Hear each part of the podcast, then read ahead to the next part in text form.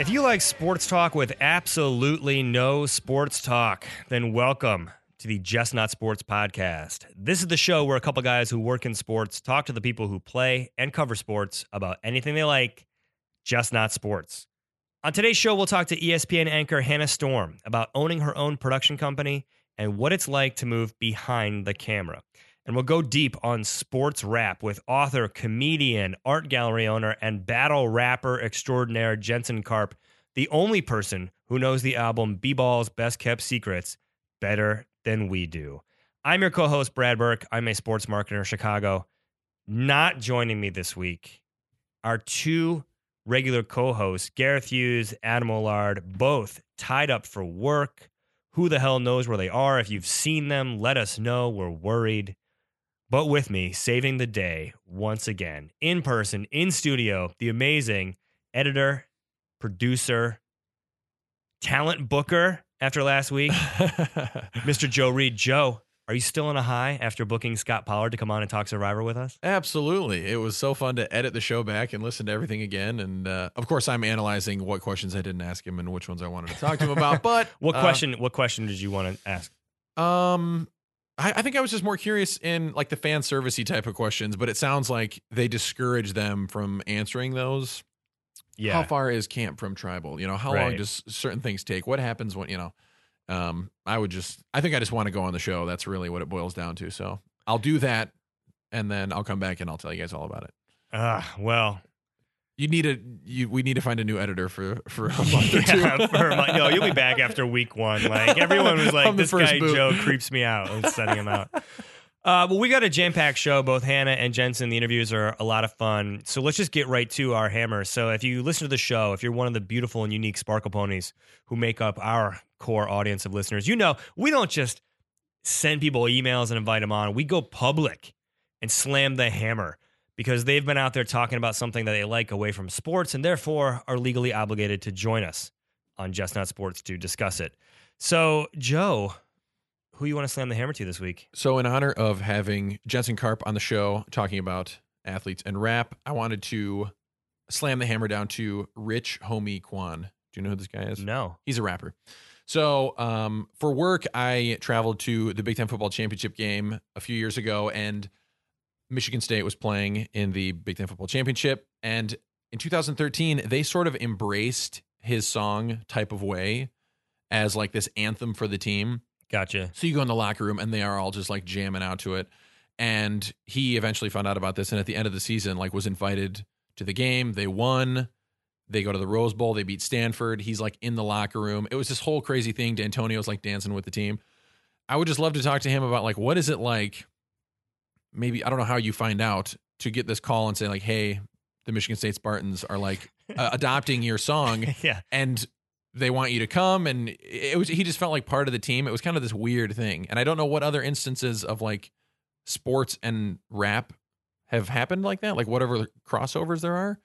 Like when has some when has a team like adopted an anthem and then the guys like in the locker room dancing with them after they win the rose bowl? That's what i want to know. Yeah. Well, I can't think of it for like maybe hip hop, but um, the, I guess the most famous example for people our age, is like the the 1979 Pittsburgh Pirates. And when I say people our age, like I, I was born like in September 30th of 1979, so it's not like I was Yeah. out there rap rocking to this.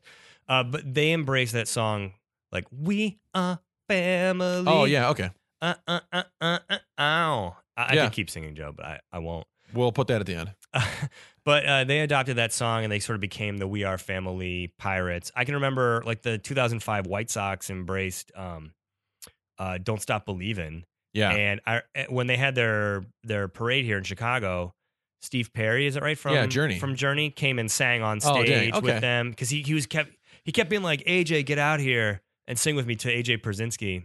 Not which having tells me like maybe AJ like was like the biggest fan of the band. We gotta get AJ on the show, choice. man, because he we heard he's like a huge into Game of Thrones books and in in in throwing spoilers at the TV show fans. Oh man, and we should now get him huge on. into Journey. There we go. I I just that fascinated me of like you know, a team adopts this anthem, Yeah. and then the guy shows up and he's like, Was he, just, from East Lansing or something? I don't or- think so. I don't. I don't know the connection either. Oh, I you think know a good one, one. of the at- one of like one, a defensive back or someone liked the song and sort of just said, "This is going to be our." Well, it'd be weird to get called into a team you don't have a connection to. Like I remember the year Adam and I, when we- first started working together, we went to the Super Bowl in Dallas when Pittsburgh played um, Green Bay, Mhm. and that Black and Yellow song Oh yeah. by Wiz Khalifa was everywhere, and the Oh, Steelers, Steelers fans country, had adopted yeah. it. But he did that because he's from Pittsburgh, I think. oh, So like yeah. it just, but so like if you write the song that you kind of want to be the team theme, that's one thing. But if you're just gonna get a call and it's like, hey, it's the coach of Michigan State uh, football team, and Yeah. we want you to come to the Rose Bowl. Well, I don't I even know. if- go, yeah, right? I mean, I, I'd I'd show up. It's like Yeah, why not? kind of an honor. It just seemed like such a strange scenario, but they it was everywhere. I mean, it was. You know, in his post game interview, Dantonio is saying, "I'm going to go do the type of way in the locker room with my players," and everyone, Eddie George on Fox Sports is like, "What the hell is the type of way?" And Mark Dantonio is like, "Uh, you don't know, you don't know what I'm talking about." It was, it was just so surreal and weird. Oh, And so being there, it was kind of cool. Anyways, yeah, I like it. Um, that's my thing. Spe- You know, rap, sports crossover. and it's a good one. It's timely. I know, right? It's wonderful. It's topical. Uh, mine. I'm gonna go a little serious. I'm gonna take it down a notch. Yeah. Uh, NBA player Wayne Ellington. Uh, formerly, I think he was the most outstanding player in the NCAA tournament in 2009 when the Tar Heels won North Carolina. Okay. Now he plays with the Brooklyn Nets. He um just won like a, a big award for with the NBA for his work in the community. And I believe his foundation is the Power of We campaign. Um, and it's all about gun violence and Mhm. ending gun violence. So his father, I think, was was actually gunned down a few years ago, and it was what I I believe what prompted his movement into um, this issue. Mm-hmm. I'd love to invite Wayne to come on, talk about the you know the campaign, talk about what I'd love to hear what he's heard from people. Um, I, I just would be interested to see does he is he getting support? Are people sort of throwing their hands up and saying we don't know what to do about it anymore? Is Yeah. he getting pushback from people who say you know don't take the guns away? I just I would be fascinated to talk to someone at the heart of the gun violence movement um, about what what they're experiencing on the front lines of the topic. Or just how he navigates. Um, I don't know, talking about gun culture in like professional sports. I feel like Yeah, um, I don't know. I'd be curious what other athletes have have what his what his involvement with other athletes has been like, and right. um, sort of navigating that. I don't know. So, curious. Wayne, please join us. All right, so let's jump right into our interviews. We've got two really interesting subjects uh, this week. As I mentioned, ESPN Sports Center anchor Hannah Storm, host of Face to Face with Hannah Storm, too, the kind of a deeper interview show where she talks to athletes, kind of goes into their world, experiences who they are as a person, which was really what drawed me to the show. Um, she's going to talk about owning a production company and what life has been like as she's transitioned to uh, directorial projects, what her style is like as a director. Um, how do you manage to do daily sports centers? um, Yeah, seriously. And run a production company on the side. So it's a really fascinating look at um, some of the unique ways that some of these personalities in sports you see um, are going way beyond what you actually are privy to on the airwaves.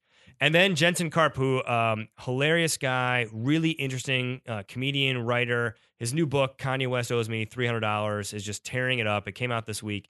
Um, he's going to talk about life as Hot Karl, a rapping phenom that uh, who legitimately got a million dollar uh, record contract from Interscope.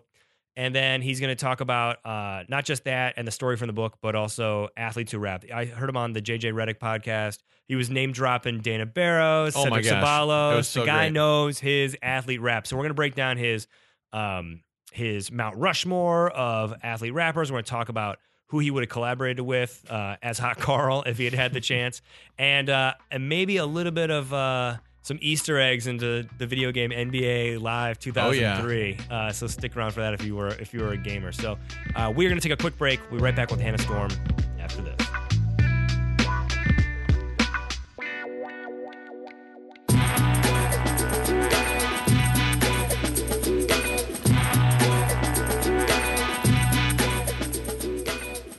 Joining us on the show right now is Hannah Storm. Hannah is an award winning journalist, author, anchor, and advocate. She's one of the faces of ESPN's Sports Center, as well as the host and executive producer of the primetime interview series Face to Face with Hannah Storm. But today we're going to focus on Hannah's work behind the camera. She's the founder of Brainstorming Productions and the director of several documentaries for ESPN.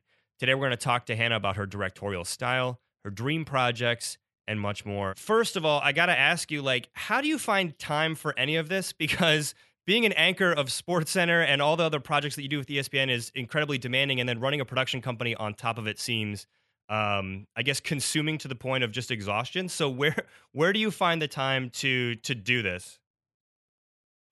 I know. I wonder that myself, and um, especially with having my new show on SportsCenter, it's even more time consuming Yeah, because it's face to face with Hannah Storm, so it's all these really in depth interviews. So I'm doing the kind of research, you know, the night before and the days before that I did back when I was at CBS News. So that's even, you know, more demanding than doing what we might call a traditional sports center. And then of course I travel a lot, you know, to major Yeah. events and um do any number of things. So like if you just took this job on its face, it is an incredibly demanding job.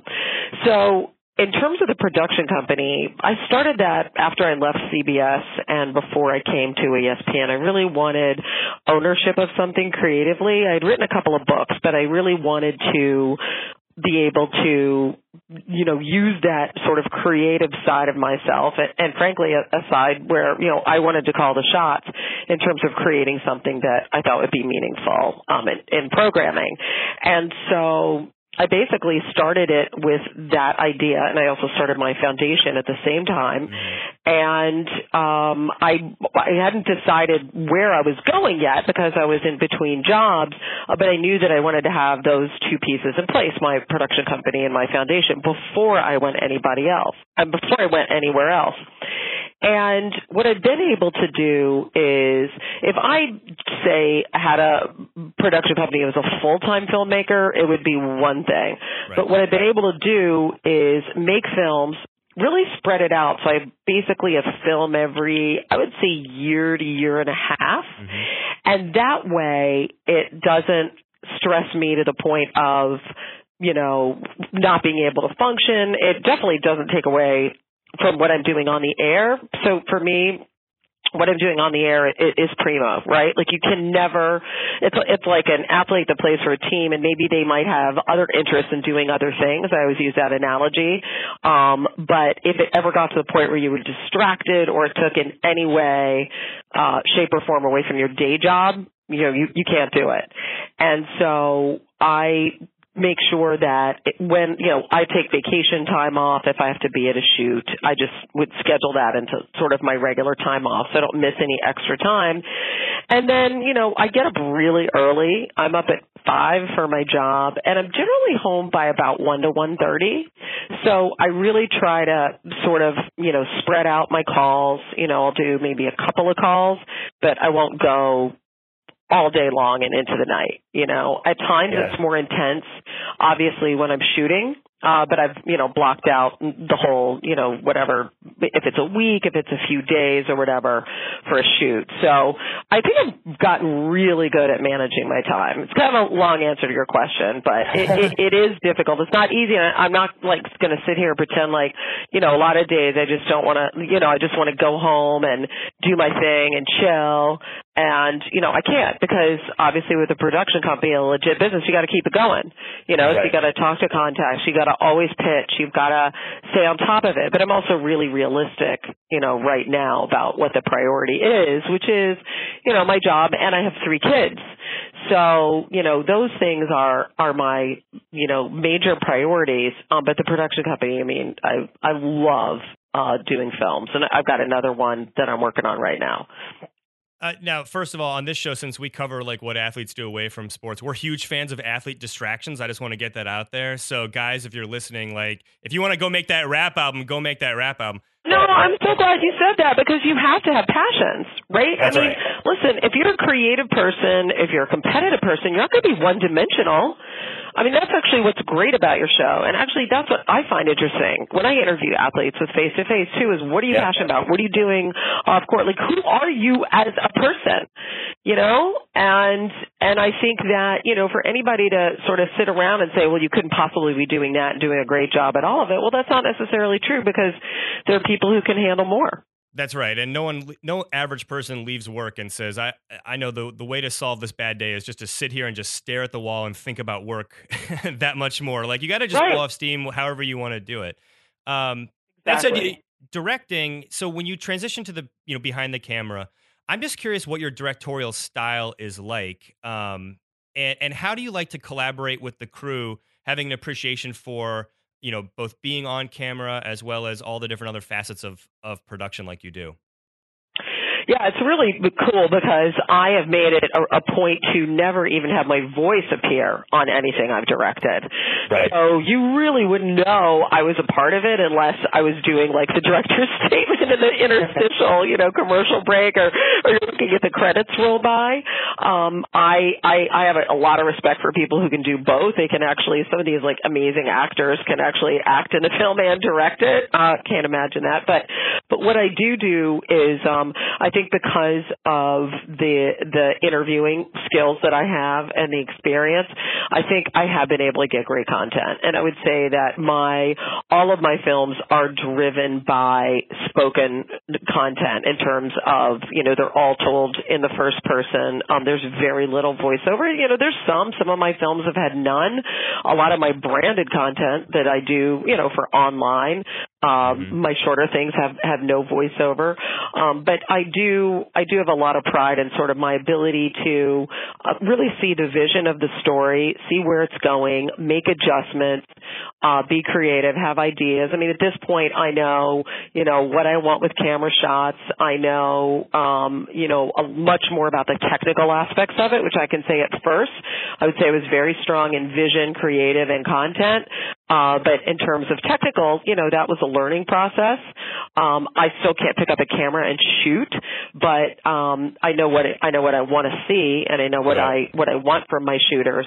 And I mean, everything I sit in on you know when they're when we're going through the sound at the end um with music um all of that i have you know the control over all of that and i have a very strong opinion. You know i can look at something and very easily and you know right away i'm very decisive in terms of you know what i think works and doesn't.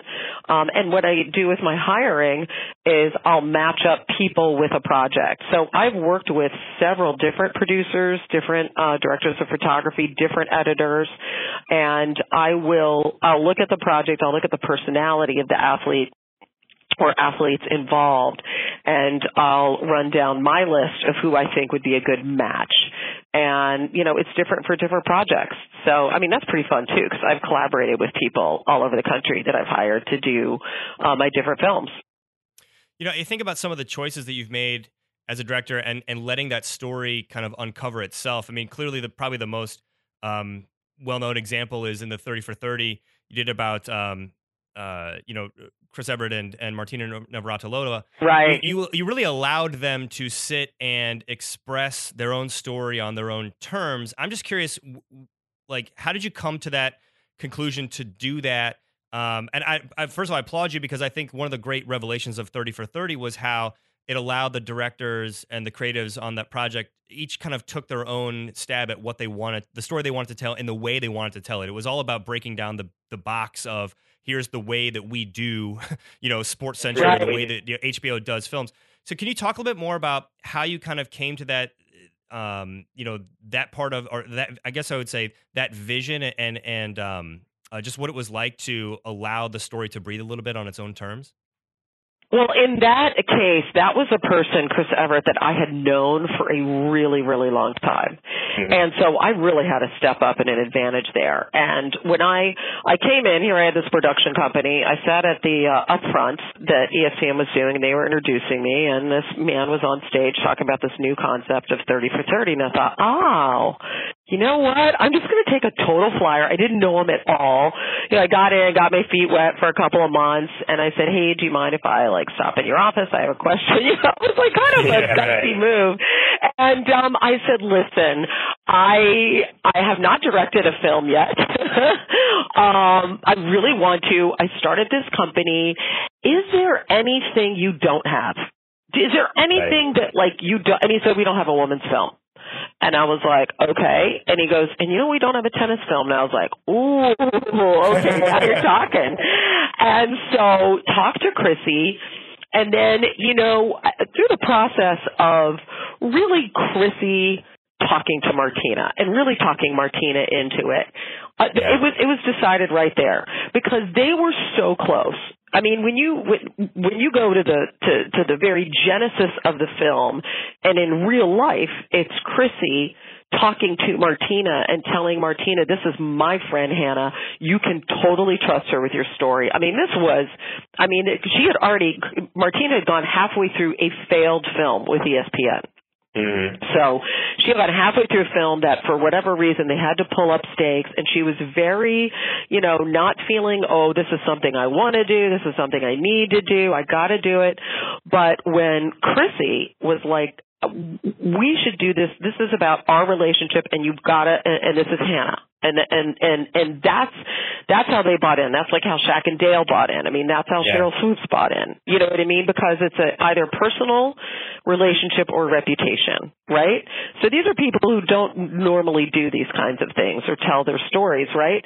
And so I thought, wow, if they're that close that she can convince Martina to do this, right? Then that's that's what we have is that really genuine relationship and why do I need anybody else to tell us that story? I don't need anybody else because the whole thing is about their friendship. Like Right. the whole thing is the two of them. So, and knowing Chrissy and how great that personality that she has, right? And also, I had covered Martina her whole career, and I knew that she was like sneaky funny, right? And kind of edgy, and that she's much warmer than people realized. You know, I thought, uh, who, who's better to tell it than them? So we had them each give their best. What are the, you know, five most important things to you, and what are the, you know, five toughest things you've been through, or whatever. And we found out like where their stories intersected, and just had them talk and let them go. And I mean, listen, would that work for everybody? Absolutely not. That's why you have to figure out a way right? What's the dynamic in each film, and what's that person like? You know what I mean? Um, I mean, Sheryl what- before we even started our interview, walked out of the out of the room was like, I can't do this, and was like, you know, uh, you know, crying and emotional and all of that. I mean, listen, everybody's different. Right? And you have to bring in, you know, but what I do do is I bring in the principal voices first because that, so my sort of strategy is, you know, let's see what we got. And I was pretty convinced that this would work um, and it did. And then with you know uh, Shaq and Dale, what I did is I brought them together, and then I gave it to my editor, and I said, "Listen, can you this guy, guy Paul Carruthers, who's amazing?" And I just said, "Look." Here's the scenes with these two together. I think we can get away without anybody else in the film. Just edit those, go back and, and show me what we have. And like, it's raw version. Like, let's just watch and see what we have. And after we shot those scenes, we I put it together, you know, with my writer Aaron Cohen, and we were like, and producer Kevin Shaw, like, can we, can we, can we pull all other voices out of this film and just do it with the two of them? And I think we pulled it off.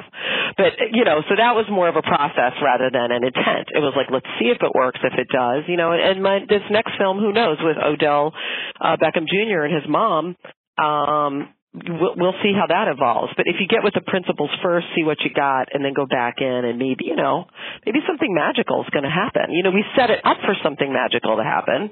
You know, and if Right. it doesn't, then of course you got lots of other people you can interview and voices you can bring in. And you know, with Shaq and Dale, we thought we could just get away with with with uh, Tim McGraw. You know what I mean? Doing that narration and his great Louisiana voice. And we thought we needed the narration, but in the end, we felt like we didn't. Those two personalities, again, because they were such a genuine relationship. Like if there's one thing that I believe in, it's like you don't stage something. You know, like I don't come Right. in with a heavy-handed premise. I don't come in with this is the absolute story I want to tell, and I'm going to tell it. and I'm going to tell it my way. I don't do that. I like seeing what a relationship is, really truly is on a on a on a authentic level, and bringing that out. And that and that's where all the good moments come from.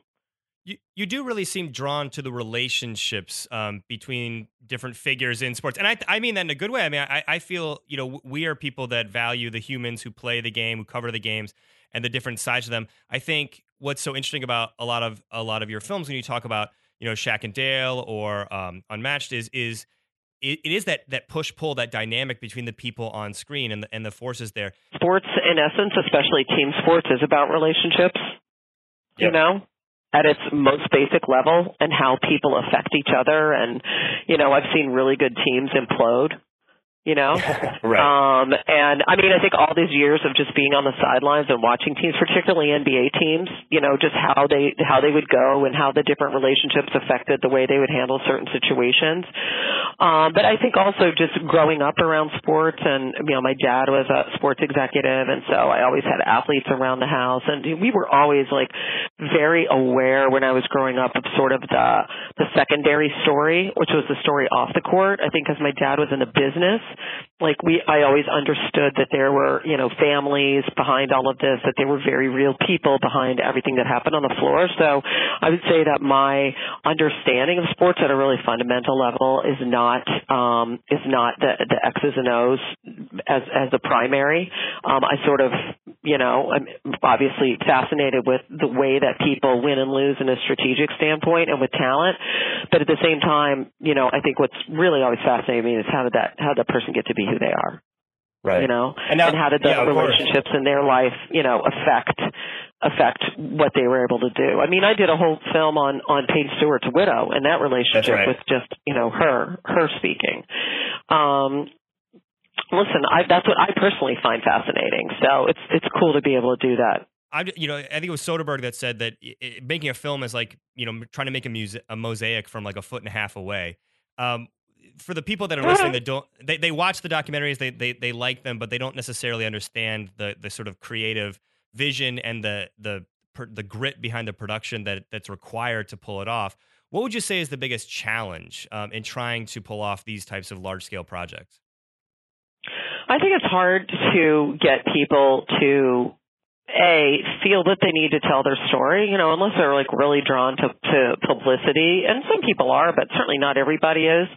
So I think that's a big hurdle, and I think you know just gaining trust too, because let's face it, if you're going to let someone into your life to the point of access that we all expect from films now, you know, you mentioned that this isn't this isn't the old way of doing movies. You know, the new way is complete transparency, complete access.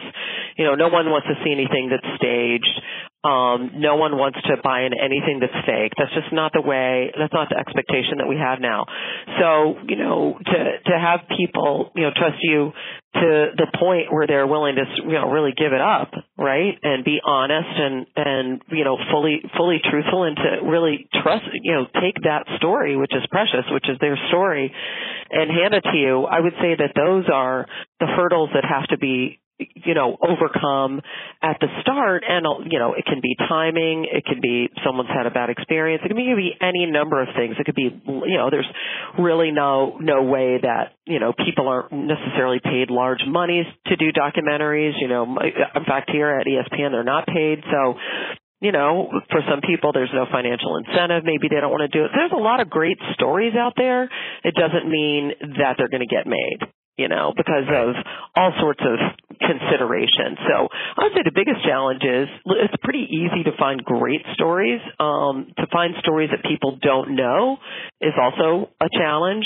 Uh, but then really on the next level is just the actual like getting going, like really having everybody buy in and say, let's do this. And you're dealing with, you know, whomever you're dealing with, in, individuals, teams, agents, you know, it's a very sort of complex process. And sometimes you get all the way to the end and it's like, it's not going to happen, you know, and that's happened a lot, you know? So I would say the execution of it is is challenging, you know, particularly if if someone is, you know, very emotional and, you know, gets cold feet and is, you know, having a little bit of a tough time telling their story. But I would say it's just it's just the beginning of it. It's actually it's actually putting the pieces in place so you can say, ah, and they never breathe easy until like literally we're there, the camera's rolling and the person's talking, then I'm like, okay, this is really happening. This is good.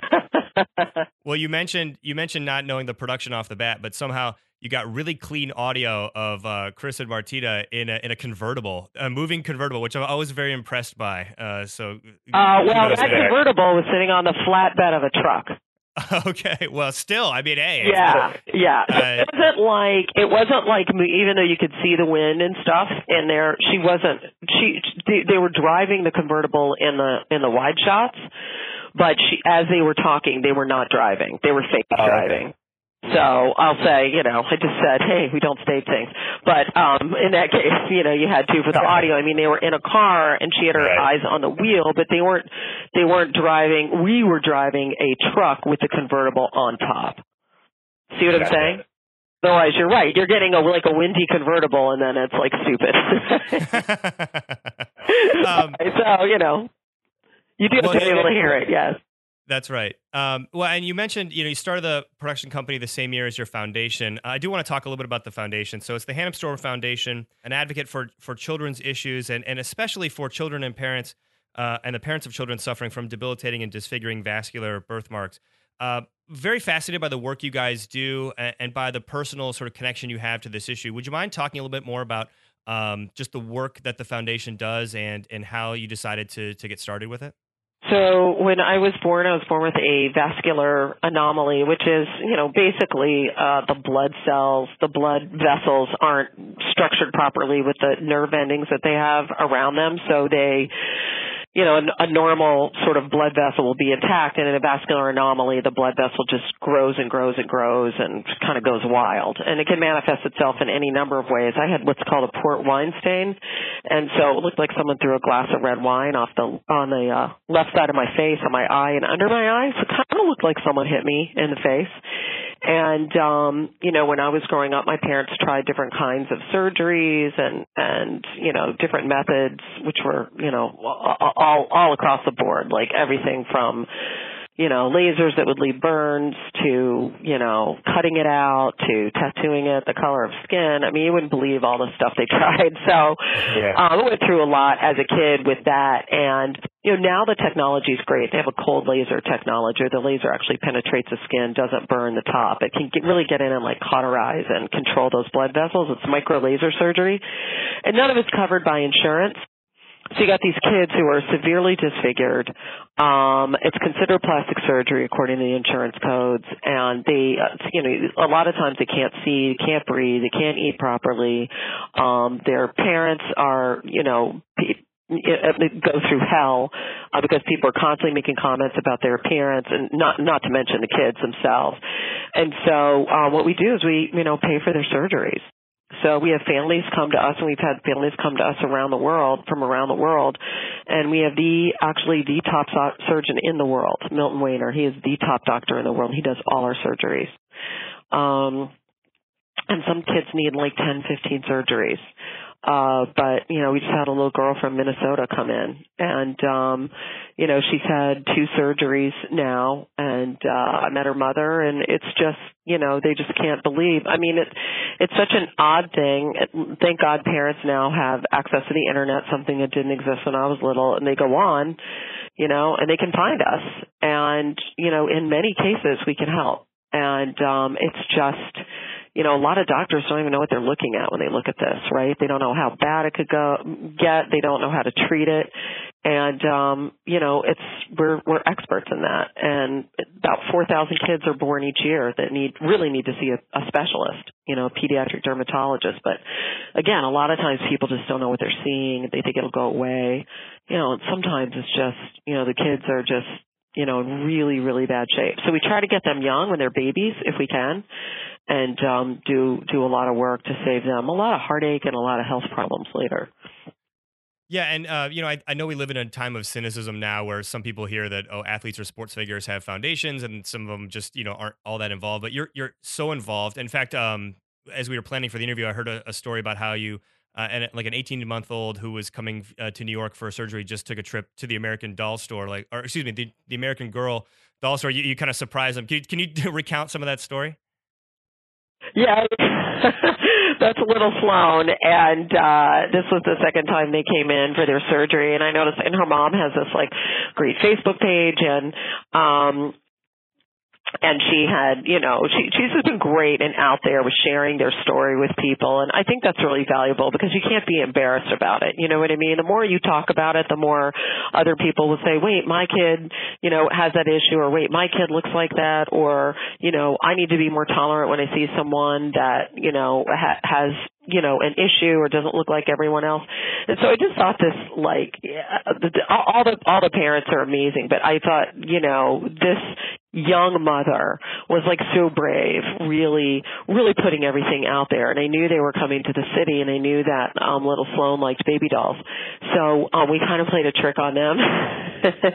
so we had them come to the American Girl store, like, oh, we're gonna we're gonna have you guys come, and the nice people at American Girl are gonna give you a baby doll, and uh, then I was waiting for her in the lobby, and I surprised her, and it was really fun. I like rushed down from work that day. Like a lot of times my schedule, you know, if people come in for surgery, I, I can't always meet everybody, and some of the surgeries are done in Europe with a hospital we work with in, in Germany. So obviously some of my, you know, Eastern Bloc patients and stuff I've never met. But um it was so cool and the mom was crying and um I really got to hang with the baby so um and spend a lot of time with her. And um that's you know I've done that with I did that also with a little boy from South Africa that we were with. You know I went and hung out with him for a while and there's another boy from China and I got to know him and his family. And so, you know, listen, if if you can, if it's important, I think to make that personal connection so that, you know, I could tell the mom, hey, listen, I went through this as a kid. I understand what you're going through as a parent. My parents went through it. Um, you know, I'm here for you. You know, just to be able to say those words in person means a lot more than just, okay, here's a check. You know? Right. So, um, I mean, obviously, I'm the blessed one in this in this scenario, you know. Um, but again, it's just, you know, I thought it was really important. It was a meaningful day. It was a really good feeling, really good day. Well, it's a great story. I mean, it's a great cause, and we, we encourage everyone if they want to know if they want to know more information, uh, they should look it up. Uh, HannahStormFoundation.org. Uh, they can also follow you on Twitter at HannahStormESPN. Uh, thank you for giving us all the time talking about your your your production company, your directorial work. When is the Odell documentary slated to come out? Um, we don't know yet. So Okay. it's going to start shooting this summer. Um, so I'm not going to jump the gun on that one. Um, but we're really excited about it. Yeah, no, it sounds fantastic. I mean, I could just make up a, an air date if you want. I'll just say I'll just say like September fifteenth. All right, just check it out. No, sure, go right ahead. yeah. Well, Hannah, thank you again for the time. Really appreciate it.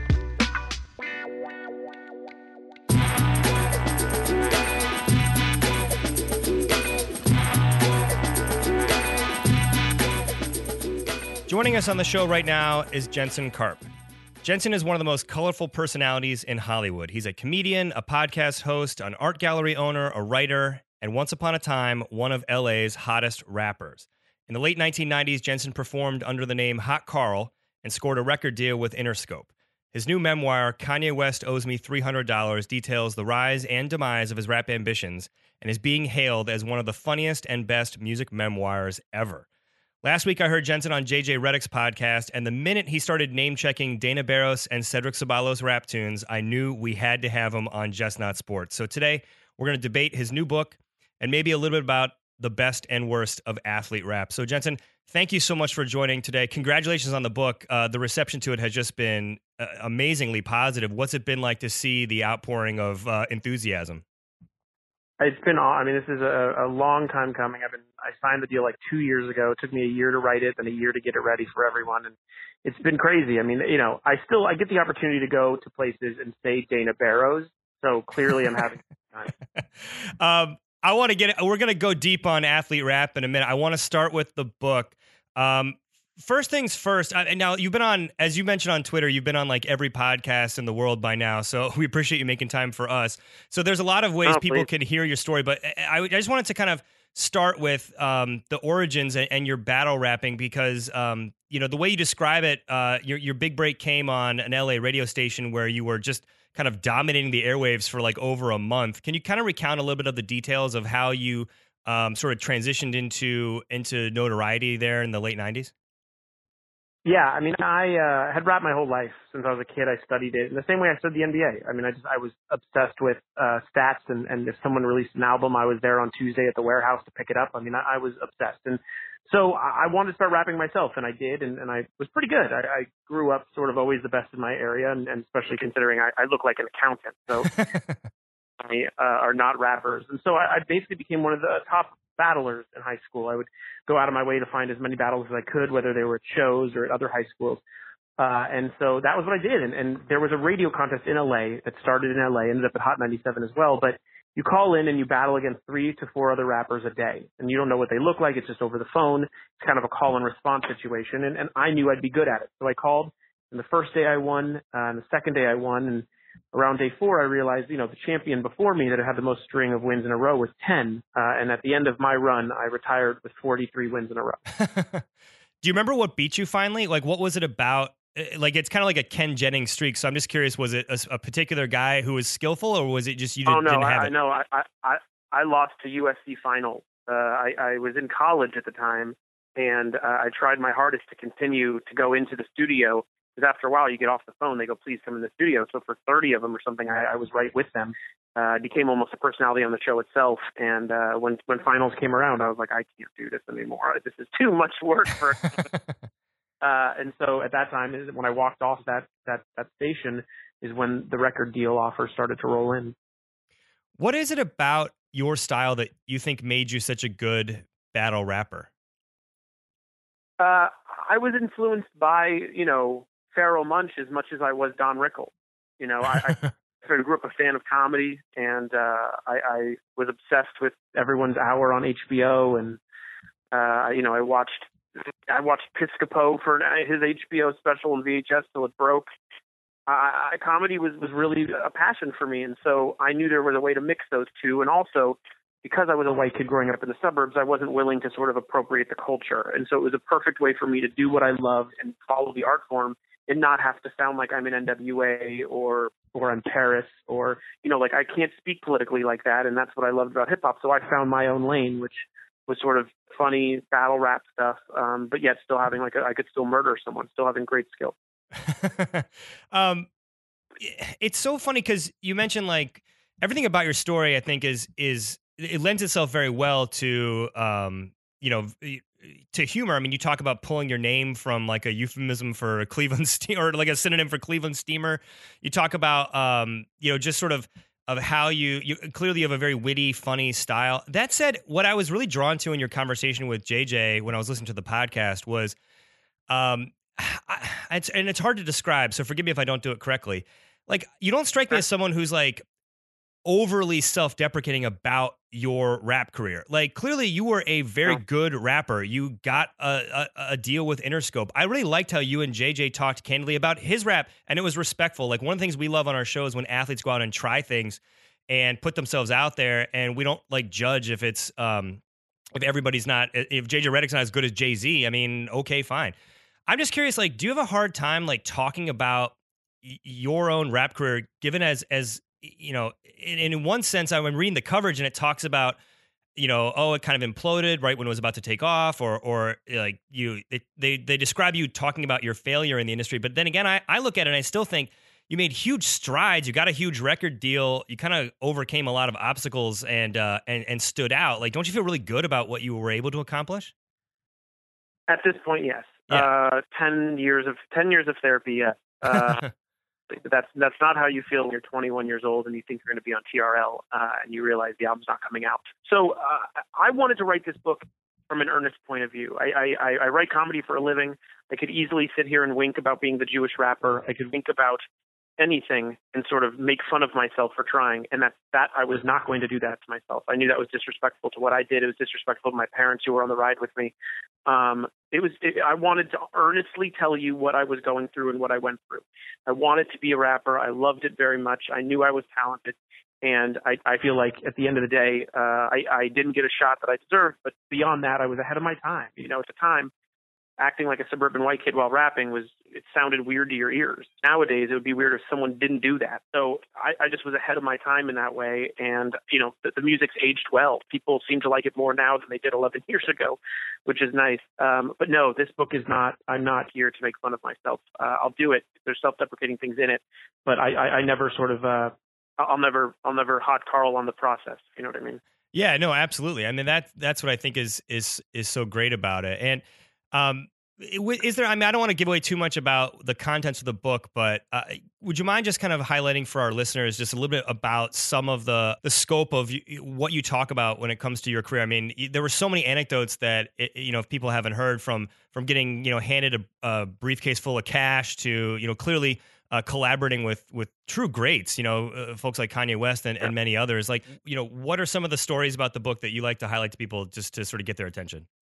Uh, one day I was sitting on my bed in a dorm eating ramen because that's what I could afford. And then the next day, uh, Mack 10, the West Coast gangster rapper, heard me on the radio, uh, found my phone number, got my phone number, ended up uh, showing up at my parents' house with $50,000 cash in a briefcase. It was bonkers. He pulled up in a car that was worth more than uh, basically the same amount as my house. Uh, and uh, I didn't take the money because I thought that was ridiculous and probably a shady industry story. But we ended up staying friends and I ended up signing Interscope and, and recording with DJ Quik and Redman and Fabolous and a young Kanye West and Maya and Sugar Ray. It was just a, I was always like a fish out of water in that situation, and uh, I, I looked at it sort of from the eyes of a, a journalist. I was a journalism major, so uh, that's what the book is about. That that crazy experience, and then finding out my album's not coming out, and, and just living as this 19 to 21 year old uh, in an industry I never saw myself getting in. So I want to transition a little bit to just your role in sports because one of the things people may not know is you had a song on um, I believe it was NBA Live 2003, the video game, correct? That's right. So That's I found right, this. Yeah. You, you, mentioned it online. I, I, found I found it online. I I, I really like the song. Um, oh, I, I want to say this that I think it's the first time I've ever heard a rapper talk about setting a screen. Um, yep. So yeah. I got to give you credit for that. What What do you remember about that process? Because the, I, you know, I a lot of us uh, on the show we work in different parts of sports, like TV production, marketing. So I'm like the marketing douchebag. I can only imagine you taking notes from like the EA people about like weaving our slogan and stuff like that. Like, what was the process of writing the song, and and how'd you get contacted by them? Uh, this guy Steve Schnur, who uh, was kind of a revolutionary in, in video games. He was the guy who sort of created your own soundtrack idea. You know, that was his thing. You know, the Xbox came out and you used to be able to put music on it, and then you could play your own music. And that was like, oh my god, you can play any video game with your own music. So Schnur came up with the idea of for EA putting the music in the game, uh, which in NBA Live 2003 was the first time they had done it. It came with a CD, so millions of people got a CD with my song on it. Uh, and Schnur had heard of my buzz at Interscope uh, through my manager, I believe, and uh, he asked me to do a song for it. And I don't think they ever noted me on anything. I think I, I was such a fan of EA from Lakers versus Celtics on. Um, I bought every game they've ever put out. I think at that point on Genesis and on, and uh, I'm the one who put it's in the game. It's in the game. I did all that stuff and and and made sure I kind of name checked basketball dudes and and all those things. That was that was all me. The only thing they bleeped out is uh, I said throw bows like Kenyon Martin uh, referencing referencing like you know rappers are throwing their elbows. That was like a big thing, and uh, and so that's that's all they they just took out bows. The NBA asked them to take that out. And uh, true that you were a, a hidden player in the game, or no? Yes, no, absolutely. If you use the code California while playing the game, I show up as well as other people with other codes like Busta Rhymes, Just Blaze, DJ Clue, B-Rich, uh, and you got to pick your your how good you were in the game. They, uh, one to a hundred, they said, "What do you want?" I go, I don't know. What are other rappers picking? They said, uh, well, Clue picked 99, B-Rich picked 99. You know, you have fun with it. And I go, and, and I, in my mind, I'm like, well, I'm a pretty, I'm into realism. Like my, my hip hop voice is my same as my normal voice. Like I don't, I don't talk about guns or jewelry. Like I talk about what I know. And I can't, you know, I only played freshman basketball. I averaged three points a, a game. Uh, so I said, uh, being a Jewish guy, I'd actually, I'd like to be uh, 77. Uh, and they were like, why would you be, what are you talking about? They're like, that's not, Robert Horry's a 79. Uh, and I was like, no, it's fine. I'll be a 77. So kids, kids who, I also am wearing short shorts and goggles, but kids who, who coincidentally find me in the game just find an average bench rider. Like I'm not even a good player. I love that. And, and I gotta say, like, I was so impressed hearing you talk to. First of all, your your interview with JJ on his podcast was amazing. I, I recommend everyone go oh, listen thanks. to it. Uh, Thank you. Have you found the JJ Rap Journal uh, yet? I feel like it's the holy grail of hip hop at this point. It is. It, it really. It's become the the lost Big L tape. Uh, I, I I don't know. I mean, it, it, he he he thinks that someone has it. I mean, I we put it out into the ether, so if it pops up, it does. But the crazy part is, off the air, he, he puts off the air and he goes, "Oh, well, here I'm gonna I'll rap for you," and then he rapped for me, and it was good. Yeah, why I was didn't like, JJ, why didn't he do it on the I air? I kept know. wondering. Ugh. dude, he was really good. I was. It's very poetry based, so I think he's just he doesn't want people to make fun of it. But I was like, dude, that was pretty good. And he, he was he uh, maybe one day. So who would you put on your? We're the connoisseurs of all. Our show only does um uh, only focuses on what athletes do away from sports. So we're the connoisseurs of all like their albums and stuff. So I'm just curious, like who would you put on your your Mount Rushmore of like athlete rappers? Well, Shaq is one. Yeah, Shaq will always be my one. I, I feel like he was he did it the perfect way. He was the first basketball player rapper friend. He really was. He was the first one to show up on Arsenio with the Fu-Schnickens. I mean, he yeah. he had a blast. He was he had a blast. He, he left LSU and then he, he basically found all his favorite rappers and became friends with them. It's incredible. uh, and he was really the first one to do that. So I, I put Shaq up top. I love No Hooks, a song from uh, with RZA that he has. Yep. I love it. It's great. Uh, I tweeted at him once asking if I could get the lyrics tattooed on my back. He tweeted back, "I already have those." Um, okay, so that's my favorite. And then you know, I really like uh, I really like Lillard. I think he can rap. Yep. Uh, I think he actually can flow. And then I put Shumpert hmm three. Uh, my four. Um, I mean Dana Barros for that one thing. Four. I, yeah, check it by Dana Barros. I think is is arguably one of the top raps like songs from an athlete ever. Yeah. And um, your list is similar to mine. I would have Shaq on there. Clearly, I think he's like the George Washington of like athlete rappers. Um, Yeah. I think Lillard it, it goes on there because I, I feel like he's striving for true artistry. I mean, the guy's got a a, Yeah. a, a song out about Ferguson. Like he, he's doing something different that's completely not a novelty. Um, Yeah. I I would also I, like after that it gets a little tougher. Like Dana Barros is is there for I think he's a good technical rapper. I kind of like Iverson, a- aka Yeah. Jewelz, and not just because it's his birthday today, but um he because he I think was the first guy to just like pretend that he was out there like threatening people's lives and being hard. Like everyone knew Allen Iverson was like showing up every night, not being suspended by the NBA. There's no way he's living this like crazy like life, but his his persona took that on, which I thought was interesting, but I don't know. Yeah. Well, I, I, I, I we can go outside of basketball, right? Oh yeah, yeah. Any any sport. I So- mean, like, I'm going to throw in as my six, right? Because we got the five or five. Either way, my last my last entry is going to be Ken Griffey Jr. oh really? And I'll tell you why. I think the one song he did is actually pretty good. Uh, it's called it's called "The Way We Swing" with Kid Sensation uh, out of out of Seattle, and and uh, it's his rookie year, and and I, I think it's pretty good. I, I don't even know. I'm gonna have to look that up. Like, I, Yeah, I don't I don't even remember that. I, the other thing too is like, I'm glad you went. I went glad you went off sport. You know, I know like Le'Veon Bell for the Steelers has like a mixtape Yeah. out. Like, I why do you think more guys aren't doing this? I, I felt like there was a huge push in the '90s to be diversified and like have your hands in entertainment, and now I feel like that's gone away again. Do you know why more guys aren't putting themselves out there and putting out albums? I mean, big reasons is that they get made fun of a lot. You know, Yeah. Shaq is the only one who gets that real credit, but but you know, Kobe and guys guys have never shook that one joke. You know, no one people haven't been able to sort of get away from it. And and and these athletes, because they're the best in their city, um, ever mostly. You know, these guys are the odds of making the NBA or even baseball, or any of these things are so minimal. They don't have time to become good rappers. So if someone's a good rapper and a good athlete, it, it, that's that's got to be rare because you have to dedicate your time to both crafts um, to really be that good. Um, and like for example, like I I I was a good baseball player uh, in high school, uh, enough to be varsity as a freshman, and I uh, got worse and worse as I just focused on rap. I I treated rap like my you know that was my sport, so I could see how someone wouldn't be able to do both. Yeah, we got to grade these guys on a curve. Like Jay Z's not Yeah. also like the top top ten, you know, basketball player on the earth. Like, so Yeah. you you'd give him cut the guy some slack.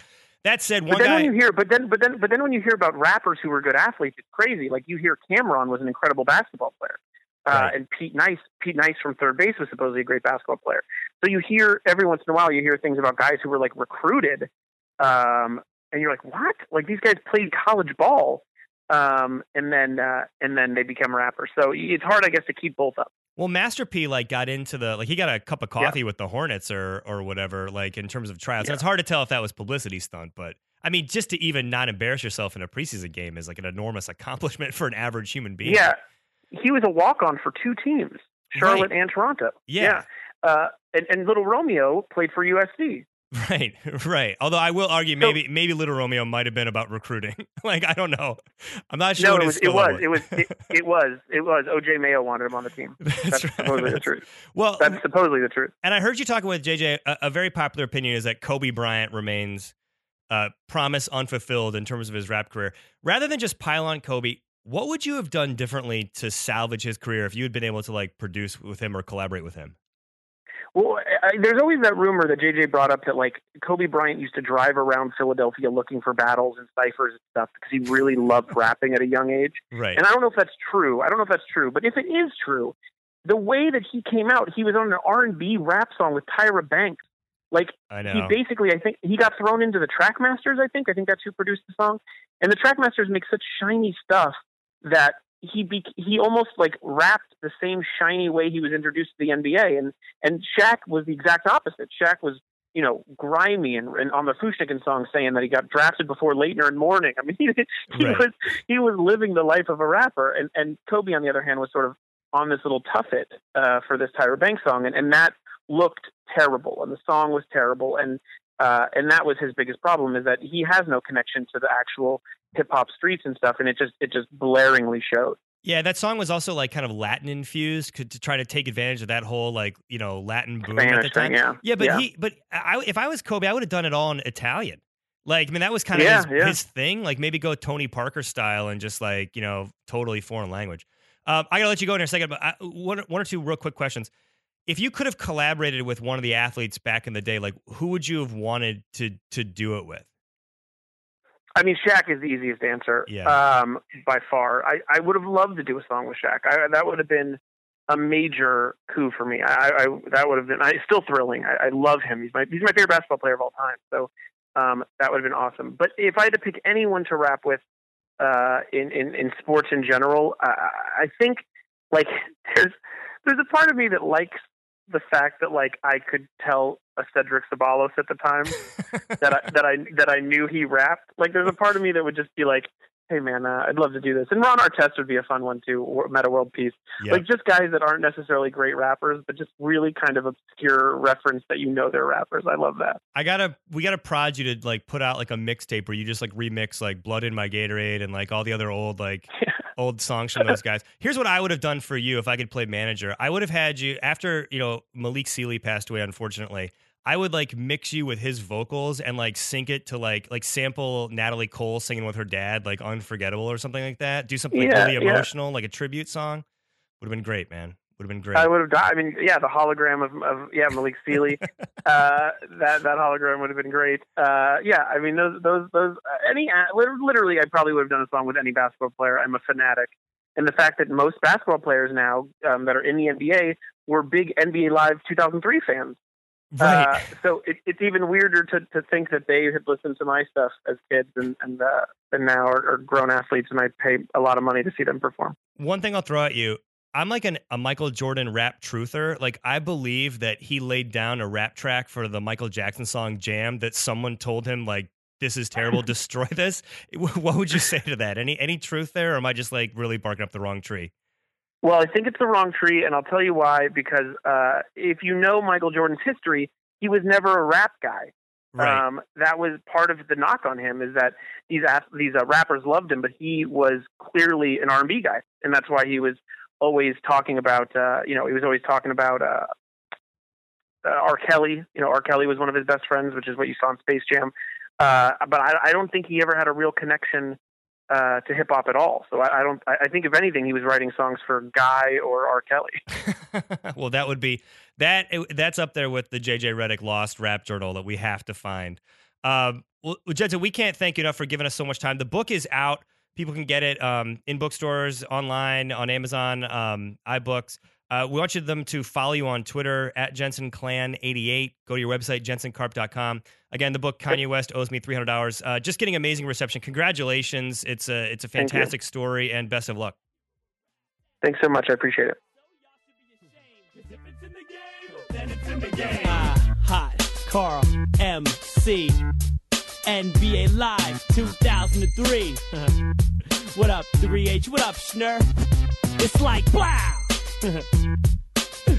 yeah, yeah. It's like wow. We're about to kill it now. Why don't you press start? All right, that is our show for this week. If you didn't like it, just remember what Malcolm Jenkins says about his bow tie lines. The beauty, my friend, is in the imperfection. Subscribe, rate, and review us on iTunes. Please leave us a comment. Tell your friends too. It really helps with our visibility on iTunes. Follow us on Twitter at Just Not Sports. Follow us on Facebook, facebook.com backslash Just Not Sports. Email us tips, thoughts, topics, uh, solicitations for Joe, which we've gotten a few of over over the months, uh, to justnotsports at gmail.com. That's a true story, Joe. Somebody uh, sent us a note and wanted to know if you were single. And uh, I immediately sent it to your girlfriend's Facebook and was like, Joe's got groupies. Oh yeah, that's weird. Uh, let's end with some shout outs. Uh, I'm going to shout out Hannah Storm and her team for setting up the interview. They reached out to us actually a few weeks ago. Um, uh, and we've been going back and forth. Uh, she's super busy, so I'm really glad they were able to uh, to help us uh, book everything. Chloe from her team as well, uh, just really great. And then Jensen, who you know we tracked down over the weekend, heard his podcast with JJ Redick. Everyone needs to go listen to that. It's JJ's show is the is the Vertical podcast with JJ Redick, and uh, it's a lot of fun. It's one of the best athlete interviews I've ever actually ever ever ever heard because he just kind of goes in. JJ goes into his own story, his own kind of career with rap, um, and it's just a blast. It's, go, go check it out. Joe, any shout outs? Um, I will shout out the greatest of all time, Muhammad Ali. Yes. Sad news, um, but just an unbelievable icon. And uh, Here's something real quick. yeah, rest in peace. here's something that drives me crazy about the media. And I don't I'm not one of those guys that like rips the media. Like we work with media, Gareth in media. Our show is media. Like I'm not ripping the institution. But it was universally kind of agreed upon after Muhammad Ali died that like it was okay for him to be complicated and not always super popular about his opinions. That like that's what made him immortal was that on the one hand he was a civil rights um, icon and pioneer. On the other hand, he's calling Joe Frazier a gorilla and making like horrible sort of racially tinged comments to him all the way up through their you know their fights. He's a complex personality. He's not someone that you can peg and pin down and say this is who Muhammad Ali was. Um, I've listened to a, a number of top tier media talk about that's the beauty of him as a uh, the words I use on our Twitter was he was a cultural supernova. I would like to invite anyone who covered Muhammad Ali to think about that the next time we talk about athletes and in far more trivial cases. Muhammad Ali is a pioneer because he challenged the United States uh, Oh. government about going to war. He uh, he was at the heart of uh, issues like race and religion and that kind of stuff. But if it's okay for him to be super complicated, and that's why we celebrate him, I just think like let all athletes be complicated. I agree. I think that's a great point. And I wonder if some of that is, you know, in hindsight, it's it's years down the road. It's, I um, guess. I, I don't I don't know. I don't know. it's always like this when an athlete passes we we go back and we celebrate their faults as well as their greatest achievements Yeah. and i was just wondering why we can't do that more In the moment. in the moment yeah, absolutely. Recognizing that yeah you're a person. so I agree. with that gareth adam we'll see you guys next week but why don't we just go back pull from the archives adam doing doing some shout outs joe joe you love we love making more work for you No, it's easy. let's do it Uh, as usual, I'd like to shout out my boy Uzi, Def Jeff, testify Lil Swanee, Meech, Ron Mack, and my other cousin Ron.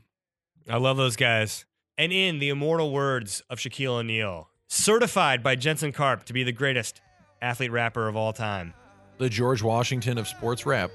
Booty rappers, stay booty. Stay booty. Together right Stay booty.